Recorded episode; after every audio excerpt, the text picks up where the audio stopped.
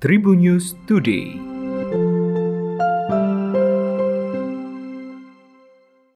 Tribuners berjumpa kembali bersama Hakim di Tribun News Today dan Hakim akan berbagi informasi menarik hari ini mulai dari informasi nasional, regional, selebritis hingga informasi tentang olahraga. Informasi pertama, Kepolisian Republik Indonesia memprediksi puncak arus mudik lebaran 2022 terjadi pada Sabtu 30 April 2022 atau H-2 lebaran. Dikutip dari Instagram at Divisi Humas Polri, diperkirakan presentase kenaikan kendaraan sebesar 10,8% terhadap kondisi normal. Sementara itu distribusi lalu lintas mudik 27% ke arah barat, 20,5% ke arah selatan, 52,5% ke arah timur. Sedangkan arus balik diprediksi terjadi pada Minggu 8 Mei 2022 atau H plus 5 Lebaran. Presentase kenaikan kendaraan pada arus balik diprediksi mencapai 12,9% terhadap hari normal. Adapun distribusi lalu lintas arus balik 28,2 persen dari arah barat, 20,6 persen dari arah selatan, 51,3 persen dari arah timur. Sementara itu Kementerian Perhubungan mengimbau masyarakat untuk mudik lebih awal yaitu pada tanggal 25 April, 26 April dan juga 27 April 2022. Menteri Perhubungan Budi Karya Sumadi mengatakan, alangkah lebih baiknya apabila masyarakat dapat melakukan perjalanan mudik lebih awal untuk memperlancar lalu lintas. Informasi kedua, pakar hukum pidana Abdul Fikar Hajar menyatakan Polri tidak bisa menerbitkan surat perintah penghentian penyidikan atau SP3 tentang kasus korban begal bunuh pembegal karena alasan bela diri di Lombok Tengah, Nusa Tenggara Barat. Ia menyatakan bahwa SP3 hanya bisa diterbitkan jika tidak adanya unsur pidana di balik kasus tersebut.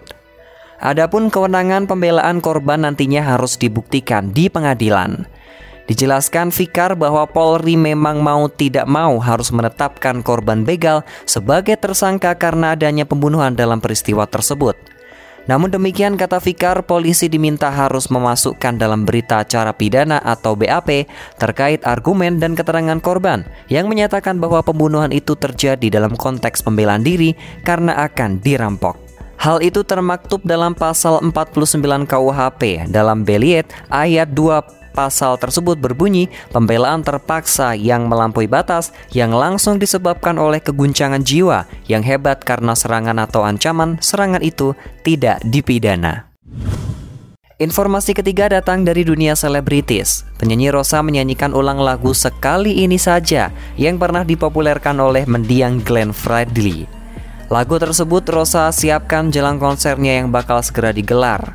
Nantinya konser bertajuk Rosa 25 Shining Years Concert tersebut akan digelar medio Mei 2022 mendatang. Lagu sekali ini saja yang diciptakan dan pernah dinyanyikan mendiang Glenn Fredly pada 2002 lalu kini dilantunkan ulang oleh Rosa saat lagu itu genap berusia 20 tahun. Sudah sejak lama Rosa ingin menyanyikan ulang lagu sekali ini saja milik mendiang Glenn Fredly tersebut pun ia mengaku ingin memperpanjang usia lagu ini. Bagi Rosa mendiang Glenn Fredly bukan hanya sahabat, tapi sudah menjadi bagian hidup dan karir bermusiknya. Menyanyikan lagu ulang sekali ini saja, Rosa menganggap sebagai tantangan untuk dirinya. Apalagi menurut Rosa, lagu ini sangat hits pada eranya. Informasi terakhir datang dari dunia olahraga. Cabang olahraga sepak bola menjadi salah satu primadona di SEA Games 2022 nanti. Tak heran jika semua negara mempersiapkan timnasnya masing-masing dengan sebaik mungkin, Vietnam juga termasuk dalam golongan tersebut. Apalagi mereka akan bertindak sebagai tuan rumah SEA Games 2022 kali ini. Pastinya Vietnam ingin mempersembahkan yang terbaik bagi para pendukungnya. Untuk itu pelatih Park Hang-seo semakin sibuk mempersiapkan tim asuhannya guna meraih hasil yang maksimal. Salah satu metode yang ditempuh oleh Park adalah dengan menggencarkan agenda uji coba. Baru-baru ini tim Vietnam menggelar uji coba dengan timnas Korea Selatan U20. Nah, ada hal yang cukup unik dan menarik yang terjadi menjelang hari H laga uji coba tersebut. Itu terjadi saat timnas Vietnam meninggalkan hotel yang mereka tempati. Kala itu mereka akan menuju ke Phu Tho untuk menggelar latihan rutin. Pelatih Park Hang-seo langsung ngacir dari lobi ke dalam bus tim.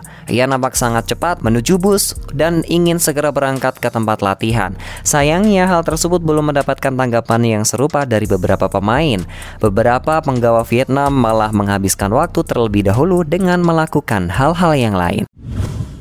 Demikian empat informasi terupdate hari ini dan jangan lupa untuk terus mendengarkan Tribun News Today hanya di Spotify, Tribun News Podcast dan juga YouTube tribunnews.com. Tetap patuhi protokol kesehatan 3M dengan memakai masker, mencuci tangan dan menjaga jarak atau menjauhi kerumunan. Saya Hakim pamit, salam sehat untuk semua dan sampai jumpa. Tribun News Today.